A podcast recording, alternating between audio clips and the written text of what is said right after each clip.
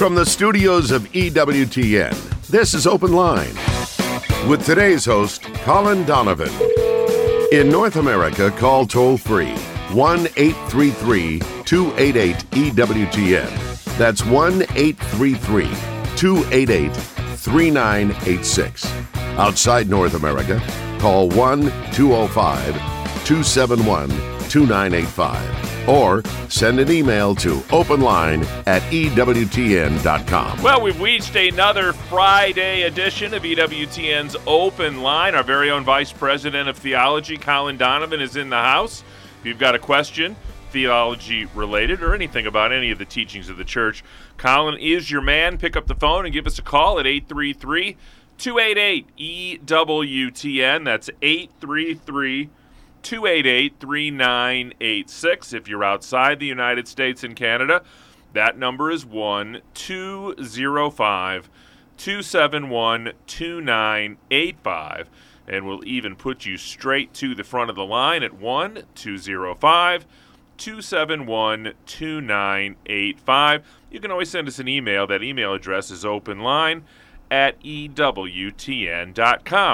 I'm Jack Williams, Michael McCall producing the program. Your call screener is Matt Gubensky and Jeff Burson, magnificent person, handling our social media efforts. So if you are watching on YouTube or Facebook Live, you can type a question into the chat window, and it may find its way to us by the end of the program. And our host, the aforementioned Vice President of Theology, Mr. Colin Donovan, also known, I've come to learn, as an an urban adventurer. An urban me, an urban adventure. An urban adventurer because you and Kieran, the Oh. men of the Donovan family, are staying in the city and ob- enjoying all of your creature comforts over the course of the That's weekend. true. That's and your wife Andrea and your daughter Siobhan are heading out into the wilderness uh, to, to lay on the ground and sleep in a tent and hopefully not get rained on. Yes. Yeah, that's uh, I don't I don't understand. Well, it's just It's you know. to, this this this should be reversed. Well, maybe we can lead up to a whole Yeah. family uh, uh, camp Camping. out. Okay, well that would You be know, good. I I'm did sure a lot did of this as a camping in the kid. You know, Well, every year we well, I'm sure trekked off to military you had to do some of Minnesota. too. Not in the Navy. Really? Everything was made of metal, so we didn't have to have we didn't have tents and you know that kind of thing. Bivouacking. You do have to go ashore occasionally, don't you? well, we do. You know. Okay. You know. All right. All right. If you've got a question for Colin about camping or anything else, call us at 833 288 EWTN. Peyton writes in Can you explain the co redemptrix role of Mary? Well, funny she should ask as we uh, plow our way through a collection of Marian feast days. Um, we've we've had a bunch of them in the last week. We had Our Lady of Victory, also known as Our Lady of the Rosary, uh, last week on the seventh of October. Uh, we on Saturday, um, and we had in Spain Our Lady of Pilar yesterday, or the day before Thursday. No, yesterday. And in Brazil, Our Lady of Aparecida. And today is one of the Fatima anniversaries. So Mary is getting her, her due attention uh, in this week. And so uh, we've had that coverage uh, this this uh, end of the week. And as I, I noted before the show, I'm I'm biloca- bilocating between here and radio and the TV re-air of our coverage from this morning. Yeah, so Johnnette did that for years. She, Yeah. Women of Grace TV and radio were on at the same time. I never understood that, but well, I can rectified. for for for her it was normal. For me, it happens like every six years. you know, so it's a it's a little bit different. It's a bit of a a, a bit of a yeah. thing. So um, yeah, co-redemptrix. Uh, there is no real doubt in the in the in the tradition regarding this intimate role between our Lord and Our Lady that in terms of those human instruments uh, that were involved in the in the sal- salvation of the world and continue to be, we are instruments here. Uh, speaking about uh, Christ and the gospel over radio and TV, the church, uh, all of the baptized can can do that. But her role is unique because from her came the human nature of Christ.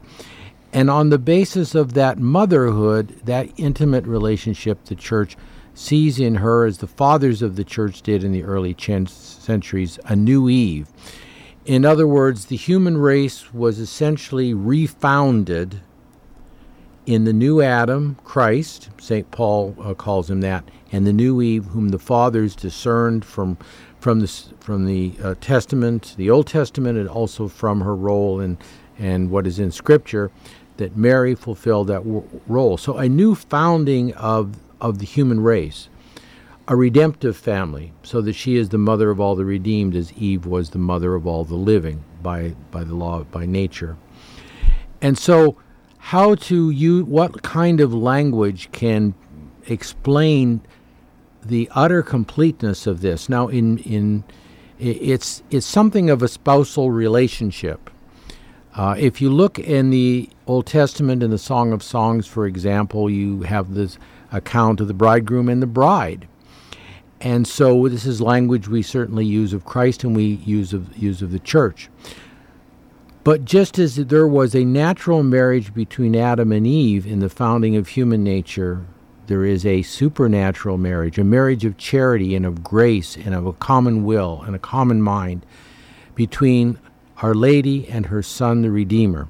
And how to express the tightness of that bond and the co influence there. And we see that in the marriage feast at Cana, this influence which she had, expressing a need which he then fulfilled, although it was not timely in the plan of God, of which she could not have known the, uh, the, the details of that. So, how to express that intimate bond? Co redemptrix has been has been used on a number of times by popes. John Paul II and other popes have used it. I think the total is six times. is used in, by theologians over, over, over decades. I didn't realize it was that many. it, it is, yeah. and th- the question is how to how to use that word without suggesting a equality there in that role. No human role with respect to Christ is going to be equal.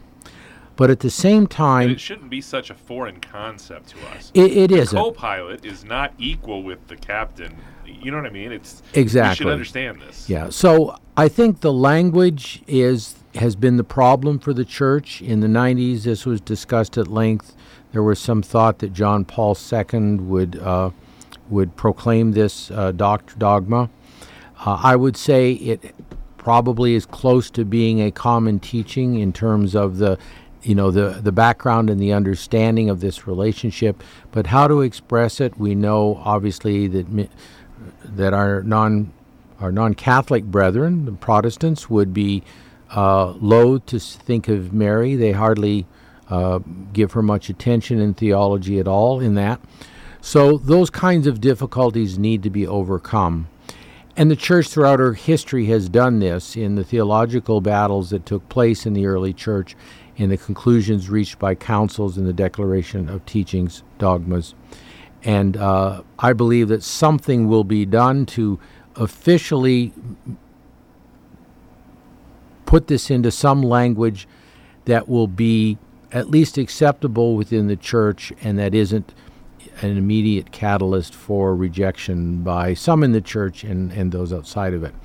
So that's the relationship that's trying to be described by that term and uh, it's perhaps a little bit too difficult, at least in our current context, to to get an agreement on that. But uh, someday, I believe it will happen, whether with that term or another.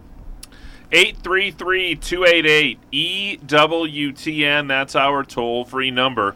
It is a free phone call anywhere in North America. 833 288 3986. Wide open phone, phone lines, rather, for you on this Friday. Um, I'll give you this question, Colin. We may have to, to carry over here and, mm-hmm. and finish the answer in a moment.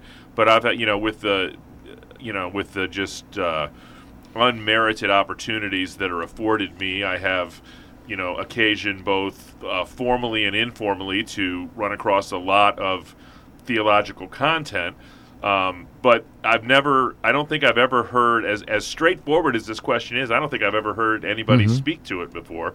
James says, Does God bestow equal amounts of grace on all human beings?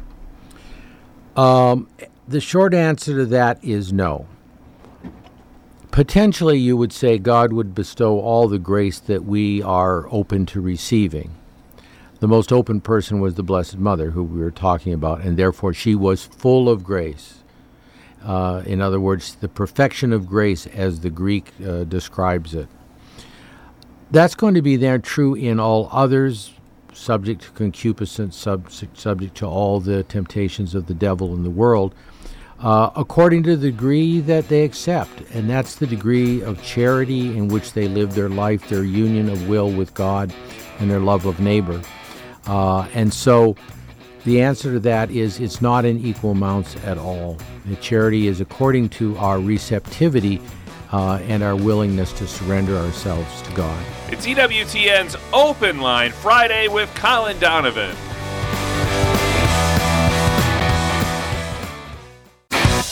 This is Open Line on the EWTN Global Catholic Radio Network. If you have a question, call 1 833 288 EWTN. That's 1 833 288 3986. Outside North America, call 1 205 271 2985. Or send us an email to openline at EWTN.com. You know, here at EWTN, we offer the holy sacrifice of the Mass from Our Lady of the Angels Chapel live every morning at 8 Eastern Time, right after the Sunrise Morning Show here on EWTN Radio. Don't miss out. We can even send you a link right to your email inbox every day. Just visit EWTN.com and click on subscribe. Still have wide open phone lines for you at 833 288 EWTN. That's 833 288 3986. Ed in the great state of Iowa, listening on iHeartRadio, uh, was unable to hold through the break, Colin, but he wants to know Did Jesus empty himself of all omniscience and know only what was revealed to his human side, or did he actually really know the date and the hour? Yeah, th- this this expression in Scripture that only the angels and not even uh, the Son of Man or the Son knows uh, is something that that the fathers of the church and theologians have pondered over. Uh, there is a thing in moral theology called mental reservation, and that is not people are not always into. You know, if somebody asks you some question that's very personal, they may do it humbly, simply in thinking uh, or a priest uh, called to the court to ask, well, had, did somebody confess? The priest can say, I know nothing about that. We can say, oh, I, I don't, I don't really know the answer to that, or I know nothing about that. In other words, they're not entitled to that information, so the knowledge is reserved. And so it's called a broad mental reservation because it's not the opposite of the truth, which is a lie, but it's the reserving of the truth because of the lack of entitlement on the part of the person asking. So that's the way basically it's been understood that yes, Jesus is God. There's only one person in Jesus. That person is the second person of the Trinity. He knows all of history. He knows anything that human knowledge can ever acquire. Uh, the, he knows the past, present, and the future but doesn't mean that as his human brain developed and his mission carried forward that that was his intellect was illumined in a human way. This is what happens to us. Our intellect takes in knowledge by sense knowledge and we we place it in there in our memories and so on. We can use it again. We draw generalizations from it. We make draw conclusions. In the mystical life light, truth, knowledge can be infused into the soul uh, by by the angels, according to the most common explanation of that theology, them giving on the light which they them receive have received from higher up. And so Christ, according to the needs of his mission in his human nature, would have re- known everything. he certainly had all the divine power. He ex- he specifically manifested that in order to demonstrate who he was. Yeah, I mean, having a human nature does not bypass your divine nature. no, it didn't. So the walking on the water, the miracles, the ver- all the miracles that he did, and the, his human nature did it. Even and this applies to the sacrament of reconciliation, when the paralytic was healed, and they dis- they scoffed at him because he said, Your sins are forgiven before he healed it. He said that you may know that the Son of Man, a Hebraicism for that man, that a human being can forgive sins. I say, take up your pallet, your, your, your mat, and, and go home. So he instrumentalized human nature for his divine power, for the forgiveness of sin, as he does the church, as he does water in baptism, and oil in confirmation, and bread and wine in the Eucharist, and oil for anointing and the laying on of hands, and so on. The instrumentalization of creation was part of the mystery of the incarnation, and he did that. But he used his power at his own will. And so when they tried to arrest him at in a couple places or to pu- push him off the mountain where Nazareth was and stone him, he walked through their midst. It wasn't his time.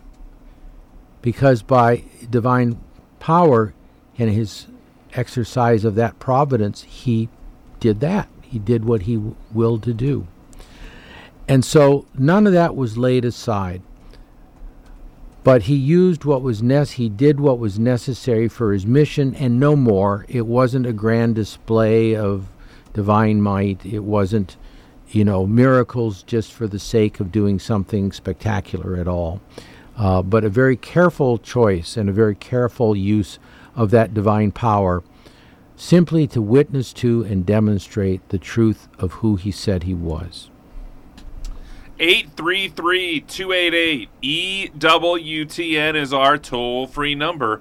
833 288 3986. We head next to the Republic of Texas. Tammy is a first time caller in Midlothian, Texas, listening on Guadalupe Radio. Tammy, you're on with Colin Donovan. Hi there. Hello, Tammy. What's your question today? Okay, recently I heard of uh, in the news that the Pope, Pope Francis, is considering blessing same-sex unions. Is that true? No, it is not. And from the horse's mouth, he said that when that story was floating around. So the, there's a distinction between a charitable response to people who are struggling with a deep seated problem and how to encourage them. Uh, the term is not used lightly because of the organization Courage, which works with people with same sex attraction to lead them to, to be chaste and to live the Christian life faithfully. There's there's some area in there is how to do that in cases. And we look at our culture, which in many ways parallels something which Christ said. They know not their left hand from their right hand. This is our day. This is our day as it was his. Many people, even though they were baptized and are Catholics, they know not their left hand from their right hand. But their desire not to be evil people, at least, is the basis of trying to guide them to the truth and to lead them progressively to the truth. So I, I think the question of the of blessing same sex unions or marriages is out of bounds because as he himself explained, there is only one kind of union, uh, which is a marriage, and that's the one with the male and female distinction. Uh, that doesn't mean that there aren't people with the friendship. Uh, it must be chaste, as chaste mar- friendships between married men and and mar- other married women, other than their wife or single women they work with. These these things must be chaste. But how how to to both on the one hand not condemn a person who's struggling with something, and on the other hand lead them to a, to a greater fidelity to the gospel. I think that's this his ultimate goal. Now whether you know, what you hear coming out of the synod, which isn't supposed to be coming out, but is coming out anyway, things being said in there, and, and some of it is frank stupidities. but there are people standing up for the truth as well in there. Uh, is a clash of ideas and a clash of perspectives on this very point, presumably with the goal that out of it the church will come to a deeper understanding, at least, of you know the interior battle, if you will, in the church, and what is necessary to to lead people to the truth, without blessing things which are sinful and I think that's the great challenge, and that it is a challenge, and that it's uncomfortable that this is taking place. Absolutely, uh, but we'll see what comes out of it. And so I don't, uh, I don't think we should, uh, you know, pre prejudge what will be come out of it in a year or longer, since this is the first stage of two, after which whatever decisions are made that come out of it uh, will be made by the only person really who can make it, and that is the Pope. So I think it's really premature to see anything as set in stone, and certainly what is not is what the Pope has said that no, there is no such thing as same sex marriage. Uh, same sex union would be in the, the same vein because that's an illicit relationship morally. Uh, but there are people who are confounded over this and they don't know how to get out of it or they think they're on the right side of history. Uh, how to how to save their souls because you know the church is as Jesus said is not for the righteous it's for the sinner uh, so how to lead the sinner of which we are all in that group in some area how to lead the sinner to the truth uh, without losing them but also without affirming things which are evil. And that is a tremendous pastoral ch- challenge, and I'm glad I'm not the one who makes those decisions or even has to comment on them in the synod. 833-288-EWTN, that is our toll-free number. 833-288-3986. Lucia, if you are still listening, please call us back. Uh, our call screener extraordinaire, Mr. Matt Gubensky, is in need of his w- end of the week nap and uh, misinterpreted some information. So we would love to hear from you, Lucia. If you're still listening, give us a call back, and we would love to get to your question. Um, next up is Anne. She's a first time caller in New Orleans, Louisiana, listening on Catholic Community Radio. Ann, you are on with Colin Donovan. I've been having this thought for a while. Okay. When a person is in purgatory, does he or she stay in purgatory according to the sins they committed or the number of sins they committed? And if a, if a person is praying for them, once they, the repentance is there, they go on to heaven, and everybody, uh, other people stay in purgatory, or does everybody go up at the same time at the end of the world? Okay. Um, well, no, there's there are people in heaven right now. The angels are there, and the the purpose of canonization is to say these people who are the church affirms are with God, and therefore are can be models of imitation of Christ. Uh, so the saints and the angels are there, and many, many, many saints used in the general sense who are not canonized by the church, and maybe nobody knew who they were. They were just a person very faithful to God and and remained close to him until the moment of their death, and they went to be with him. Uh, so we don't need to be canonized to be saints. Uh, the holy ones of Corinth, uh, I don't know some if uh, Jack, if Paul was using that a little bit tongue in cheek because Corinth was not exactly a hot hotbed of holiness, as the historians tell us. But anyway, the just are always holy ones, whether they're on earth, in purgatory, or in heaven, the just ones. Uh, and because holiness is God residing in us. And if you are just, if you are not in the state of mortal sin, you are holy. Uh, so I guess after the break, we'll actually get to the question of uh, purgatory, how you get there, how do you stay out of it, and what time is like there. 833 288 EWTN. That's our toll free number, 833 288 3986. It's Open Line Friday with Colin Donovan.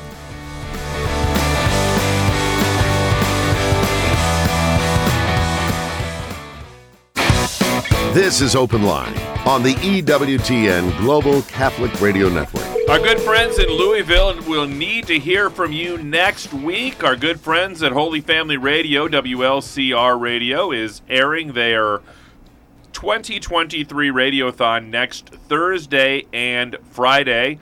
So if you're listening in Kentucky or anywhere, please make it a point to support the good work of your EWTN Catholic radio station. We're talking with Anne about what it takes to get out of purgatory, Colin. Okay. Well, I think earlier on in her question, she you know wondered you know, how how we get there and what kind of you know is it time what is going on there. Um, every any when we go into well, let's let's look at it this way. I'll back up a little bit.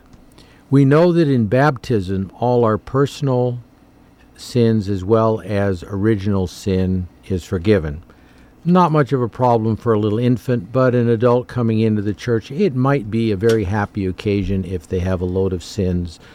They don't have to confess them, they're taken away in the sacrament of, of baptism. That's what baptism does. The sacrament of penance was known in the early church as the second baptism, the baptism after the first baptism, when through our neglect, our willfulness, we sin against God in such a way that we've broken that bond of charity, that bond of union with Him. And we can come back. Now, in sin, there are two elements to the penalty of sin, why sin is punished. One element is that it's an offensive of God. If He says these 10 things, don't do you know, 1 through 10, as He has, and you do one of those 1 through 10, at least in the essential element of that, of each of those, um, you know, to kill, to steal, to bear false witness, and so on. You do those things, then you've broken, you've disobeyed God, and that's an offense against Him. That's an act of injustice against Him. But they also always involve, because we're human beings and we live in a society, they involve our neighbor, they involve our spouses, our family, our friends, our colleagues, or whatever, people we meet in the street, and whomever we can sin against them as well, and the offense may be a lesser sin. We call that venial sin. Or it may be a serious sin, uh, depending on what we do. And so, not only is there eternal penalty, but there is also a temporal punishment because there's the order of justice. Christ speaks of this in the Sermon on the Mount. Settle with your brother on the way to the court, lest the judge sentence you to prison and you will not get out until you have paid the last penny. So we settle with God in the confessional where the priest, through the power of the sacrament given on Easter Sunday night, whose sins you shall forgive, they are forgiven, whose sins you shall retain, they are retained, restores the bond with God. And if we are truly repentant, the church teaches, all the temporal punishment is removed also. But sometimes our our motives for sorrow are not exactly, you know, they may be genuine, but there's a lot of self-interest tied up in that. Maybe there's a attachment to the thing that we did. Yeah, we're sorry we did it, but gee, that was fun. Or oh, if I only didn't have to be good, I could do it again, kind of thing. And that attachment is what this penalty of purgatory removes, purifies us of. Purifies us, as Scripture says, like the sons of Levi in, in, in or in St. James, as if through fire. And so sometimes we'll go to confession. If we come out pure and we're hit by a car, it's just like we were baptized and we're hit by a car right to heaven. And we may go to confession like that routinely all the time with full and complete contrition for the offense against God, the injury to neighbor, the willingness to make reparation to the neighbor where where reparation should be made, as Jesus said we should do in, in the Sermon on the Mount. But maybe sometimes we're restored to our friendship with God, but eh, we're not quite so you know able to or desirous of, of doing the other things. When we die in that condition, then it must be purified. Now, the church in this life gives, of course, we do the sacraments. We have when we pray, we have the opportunity to turn our mind to God, you know, to right our ship, if you will, in my Navy nautical uh, terminology. We have that opportunity, and all those things can have effect as well, coming out of the sacrament of penance, and in view of having received the absolution, or in view of the next confession we go to.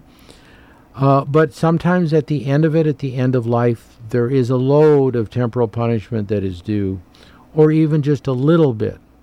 Both the little and the load must be purified of us because we're told in Scripture regarding the heavenly Jerusalem, nothing impure shall enter in.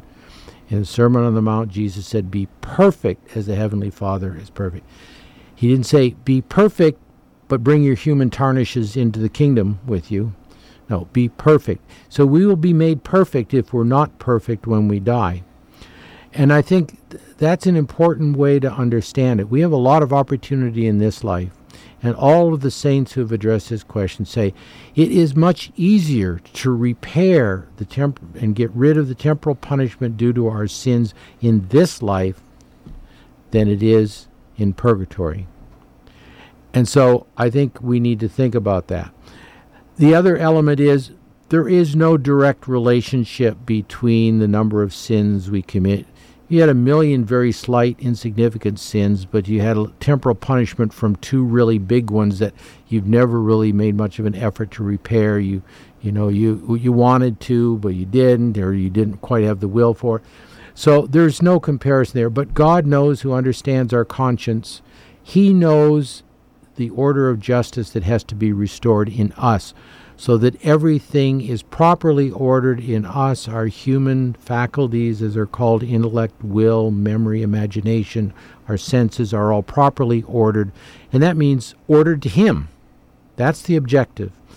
And if we don't do it in this life using the means the church gives us, we will we will do it in the next in purgatory. 833-288-EWTN. That's 833-288-3986. I'm so happy Lucia called back. Lucia's in Chicago listening on WSFI radio. Lucia, you're on with Colin Donovan. Hi. My question was my children want to watch scary movies or go to haunted houses or things like that. And I don't want them to, but I want to know if it's a sin, if it's not a sin, if there's a way of explaining it to where I have a reason. Yeah. Oh, you know, you give the age, I won't mention it here. Uh, kid, kids are like that, but some kids like the scary stuff and others don't. I'm not sure. I've I've not seen those movies myself, not because my parents. Well, I was probably an adult when most of those came out anyway, but not because I had no interest in them. Um, I think the the trouble with so many movies today, even those who may have a good moral message uh, about good and evil, you know, even something which I think is a wonderful series like you know the Lord of the Rings trilogy or or other things that uh, that are trying to express the battle, really the battle history, the battle of history, and the battle we're in between good and evil, and good is seen to come out on the top.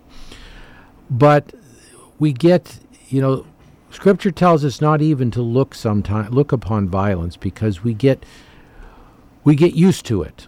We get used to brutality. We get used to the ways of the world.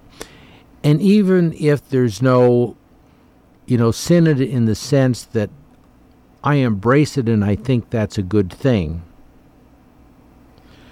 then there's a, a lessening, a breaking down, I think, of the inhibition to the evilness of violence in the world.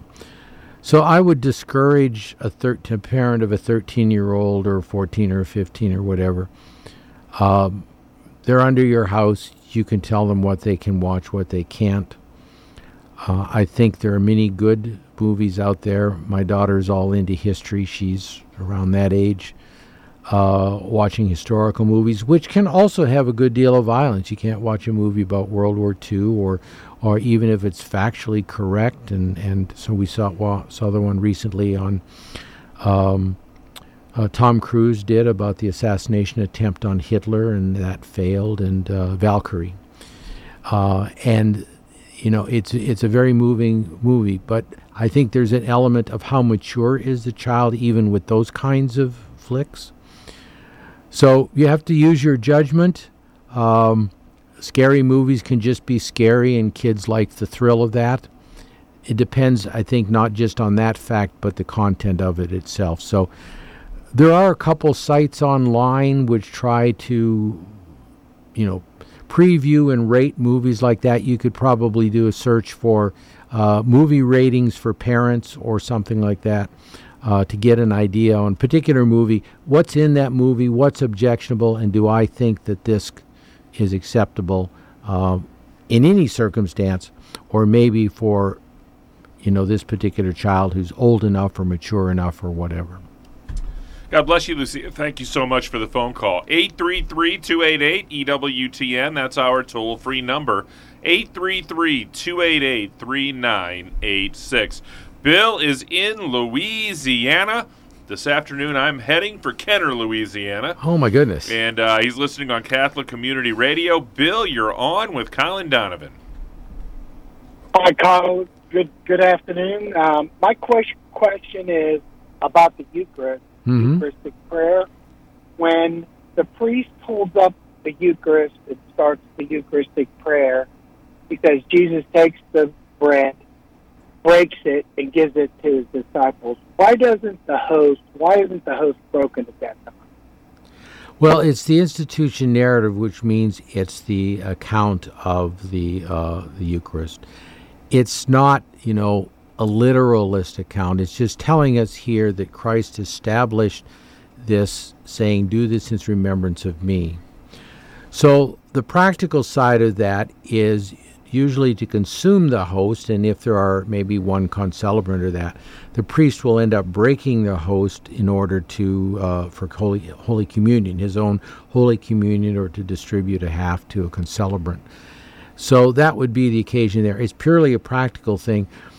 Uh, the purpose of showing that the bread and the wine were consecrated by Christ and became his body and blood at the Last Supper.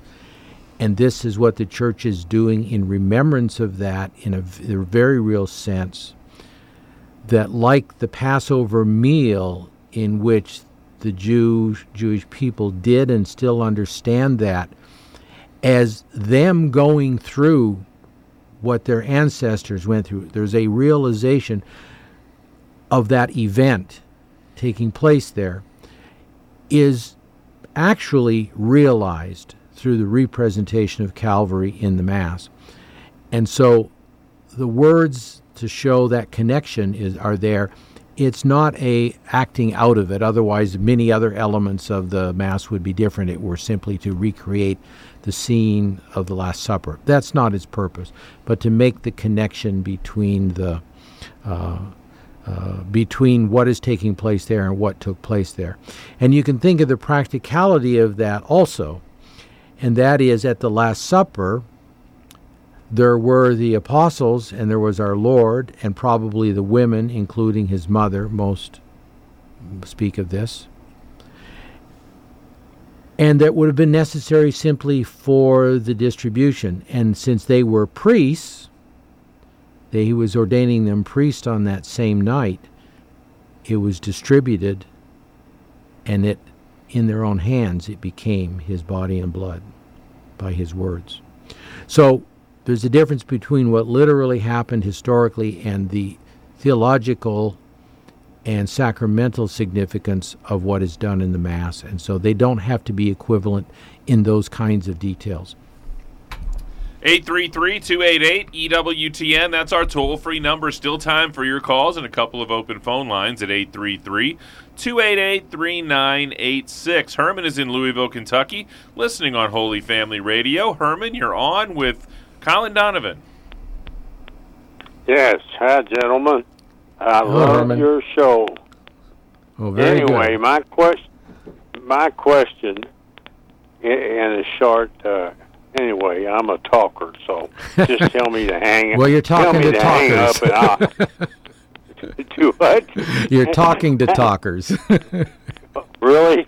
well, I could go on for hours and hours, but I'm gonna make it short. very good. That's I great. just want to know I mean, you know, down here on Earth, we hear a whole lot of things. Some of it is opinion, some of it is, you know. Anyway, my question is when you die, I've been told that your body goes in the ground, it starts disintegrating, and your soul goes up to heaven. My question is where does the soul go? I mean, is it the first judgment, or is it? I mean, where does it go? Sure. Yeah. Um, in sacred scripture, in the letter to the Hebrews, it said, "Is appointed to man to die once, after which the judgment." So, connecting all the facts, the the teaching of the church coming out of the fathers is this understanding, and the fathers being uh, those men who were the descendants of the original apostles. The apostles appointed bishops. We see this in uh, Timothy and Titus, the, those letters that Paul had made them bishops. And so the apostles are no more in the sense the witnesses to Christ historically, but in the sense of the authority of those witnesses passed on, that's the bishops. So we know from the church's understanding that what is being spoken of here is, is called the private judgment, that each of us, at the moment of our death, will stand before Christ. And I like like so many things, I like the Sermon on the Mount, which is a way the you know the central feature of the Gospels, really, in, in this respect. Because in that verse I cited earlier with respect to purgatory, and that is to make peace with your brother on the way to the judge. Unless you do that, the judge will throw you into prison. Christ was not talking about the judicial system any more than he talks about politics or economics when he uses those as examples. He is the judge, and this is the constant teaching of the church that Christ is our judge he came to redeem us, but He will also be our judge when we die, as He will be the judge of all of mankind at the end. So at the end will be the general judgment. In other words, it is those who are alive at the end will have their private judgment, and it will all be gathered up in the general judgment by which we see how God worked out history in all these many ways, and we see the glory of God expressed in His mercy to sinners, but also in His justice to the reprobates, to the unrepentant.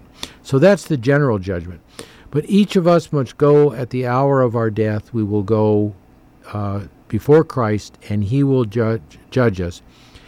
And his our fate in that moment will be if we are just without blemish, in other words, perfect as the Father is perfect, we immediately will go into eternal life in heaven. If we are evil, well, there's another place. But likely the overwhelming majority of mankind, mankind are in the middle. They are just, in other words, that they're friends of God, but maybe they're not perfect, and so the what I was speaking of earlier with with uh, purgatory to purify and make us perfect, because nothing unpure will enter in, as John tells us in the book of Revelation towards the end. That'll be done in purgatory, and then we will enter into heaven, and that is all on an individual. You know, each of us will have some degree of purification, some little, some greater, and that will determine when they go into the presence of the Father. So that is what's going to happen to our soul. There are those three destinies, which gets boiled down to two heaven or hell. Uh, but the destiny of purgatory will be resolved by our purification or by the end of the world. And then there will only be two dead places heaven with God for eternity, or the place prepared for the devil and all his angels by God. Those will be the two remaining places. So that hour of death is very important, and that's why the devil very often uses it to attack people and to get them discouraged and to get to despair about their sin. But everybody should realize the great mercy of God and his willingness to accept anybody back if they only turn to him and ask for his mercy he will give it to them. But people lose themselves in themselves and they don't do that. So uh, I guess that's an, meant to be an inducement for everyone never to lose hope, never to lose confidence in God's mercy, and to trust in Him, even if we got to be polished up a little bit uh, after our personal judgment. Be sure to check out Women Made New with uh, Crystalina Evert this Saturday at noon Eastern. Uh, the guest today is Kathleen Beckman. Uh, she's going to chat about her new book, Beautiful Holiness Learning from Blessed Conchita. Uh, Kathleen is a terrific sister in Christ, and be sure to check that out. Amen. Women Made New, Saturday, noon Eastern Time on EWTN Radio. Next up is Joe, a first time caller in Minot, North Dakota, listening on Real Presence Radio. Joe, you're on with Colin Donovan. Well, good afternoon, gentlemen. I have a, a sort of a, I hope, easy question. Uh, it has to do with the uh, gospel reading from Mhm. today, Yeah. And and I was doing fine until we got down to the end of it there, and they talked about, you know, uh, you haven't. They get rid of. Uh, why don't you just clarify it for me? Yeah, sure. Well, there he's Jesus being challenged because everybody knows he's going around delivering people from demons. I mean, it's not exactly uh, uh, secret knowledge in uh, in the day. Front page of the Jerusalem Times. Exactly, you know, and you know the the Samaritan news probably as well. You know, so they knew that he could do this. The trouble is when you're hardened against the possibility that the Messiah might be standing before you, you're looking for reasons why you don't want to do it, and so accept. And so they accused him of being in league with Beelzebul. In other words, one of the names that is given to, to Satan. Uh, and so the accusation is obviously that, well, of course they come out and because they go into him so that he could throw him out because it's really you're in league with the devil. But that's not likely to be true, and he throws that back at them. Well, if I'm in, what about your own exorcist? Judaism had a practice of exorcism as well. In the ancient world, there was great respect for the uh, the the fact that evil could possess a person, and so there are many in many human societies, and they each had their own remedies, and they wouldn't be remedies we would say would be either Jewish or Christian, but that doesn't mean that God could not have respected their, you know, his his mercy extended beyond uh, the bounds of Israel. Uh, he prepared his way through the prophets of, of, of many lands, um, in which know, the fathers cite the, the, the, the Sibyls and others, uh, the Magi, pagans who, uh, who came to, they may have been pagans with uh, a little affection for Jerusalem and Israel and the, and, the, and the Hebrew scriptures. But nonetheless, they wouldn't have fallen within the strict boundaries of a group of people that the Lord would be listening to, but yet He blessed them. And so the practice of exorcism was there, and we know that only God can do it, and that was the challenge He was making to them. And this is one of the reasons why the church says today that the solemn exorcism is reserved to the priest, because when he does that, he is given the command by his bishop, who was given his office obviously by the Pope, who's the successor of St. Peter, who received his from Christ. You have Christ's own authority involved in that exorcism. The lay person going in there and making demands of the evil ones on their own authority, even if they call on the blood of Jesus or, or whatever, um, he has no obligation to hear that and to respect that. And so uh, it becomes a very dangerous thing.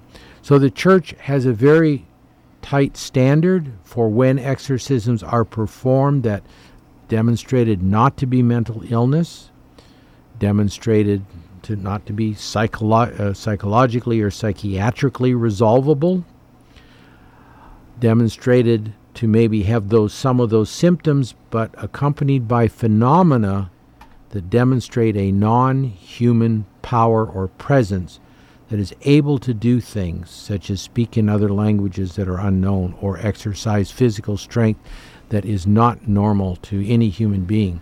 These demonstrations of that presence of actual evil, then the church will act with her authority, which is Christ's authority. Uh, and so this was the this is what the, the the leaders of his day were were proposing to Jesus is he didn't have that authority but then they dec- didn't recognize who he really was in any case. On behalf of our host, our very own Vice President of Theology, Mr. Colin Donovan, our producer, Michael McCall, our call screener, Matt Gubensky, and our social media maven, Mr. Jeff Burson. I'm Jack Williams. Thanks for another great week of EWTN's Open Line. Back at it again on Monday with Father John Trigilio. Until we get together then, have a great weekend and God bless.